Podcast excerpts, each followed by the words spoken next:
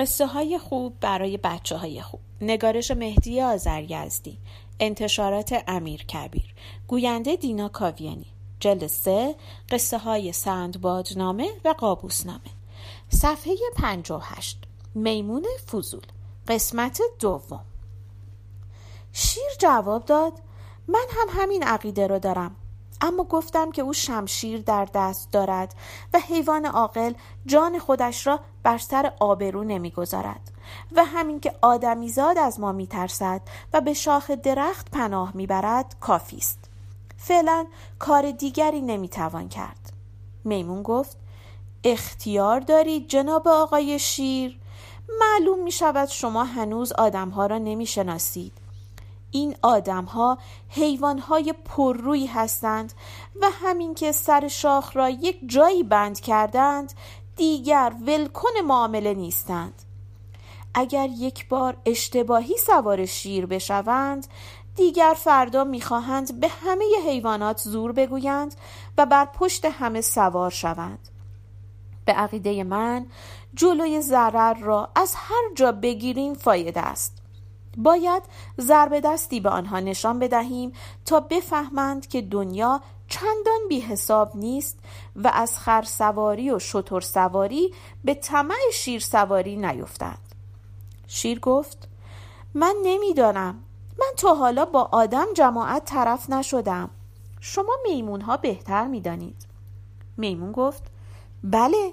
این آدم ها رسمشان است که وقتی خودشان میترسند شمشیرشان را در هوا تکان می‌دهند آن وقت اگر کسی ازشان نترسید خودشان بیشتر میترسند و فرار می‌کنند ولی اگر کسی ازشان بترسد دیگر شمر هم جلودارشان نمی شود و شمشیرشان را به کار می اندازند.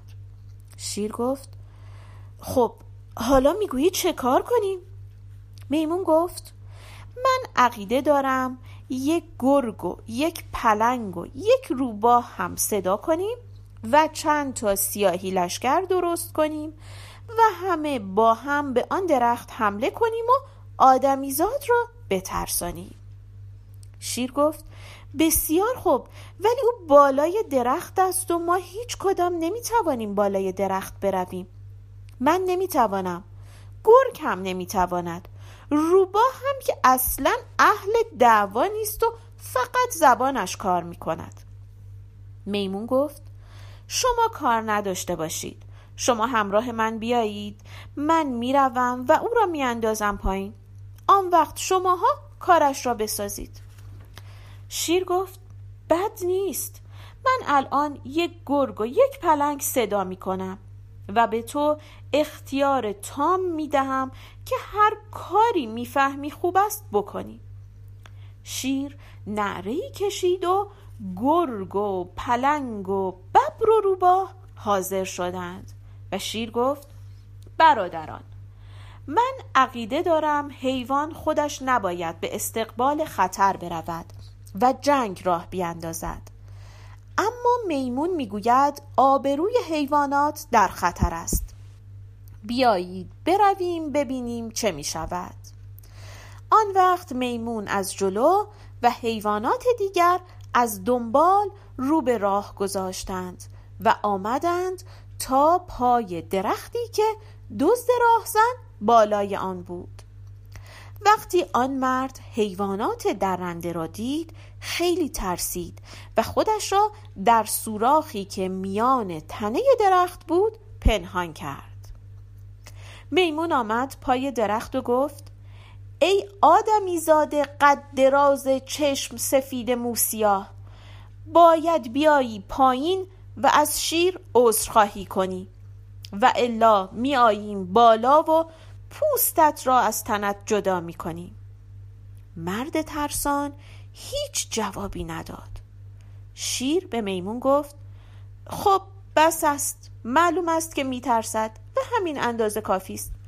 همین جواب ندادنش دلیل ضعف است و باید او را به حال خود بگذاریم.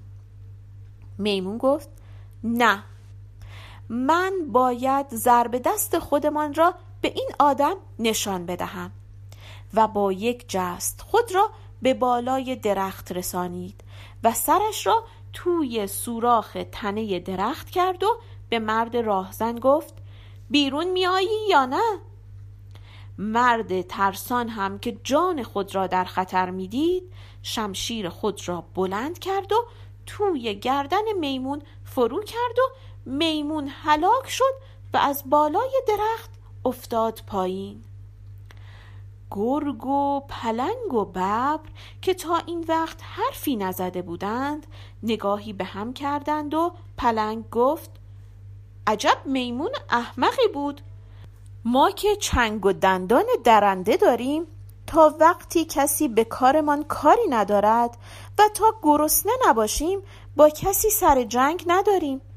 و این میمون بیخود برای خودش دردسر تراشید. شیر گفت اتفاقا من هم به او همین را گفته بودم. اما او گوش نکرد و به سزای عملش رسید.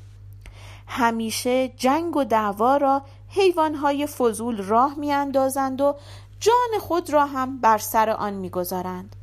وگرنه من که شیرم و زورم از همه بیشتر است فقط به قدر احتیاج شکار می کنم و بی خودی جنگ را شروع نمی کنم البته هوس و غرور هیچ وقت پایان ندارد ولی هیچ حیوان عاقلی بیهوده کشتار نمی کند و بیهوده خودش را به کشتن نمی دهد.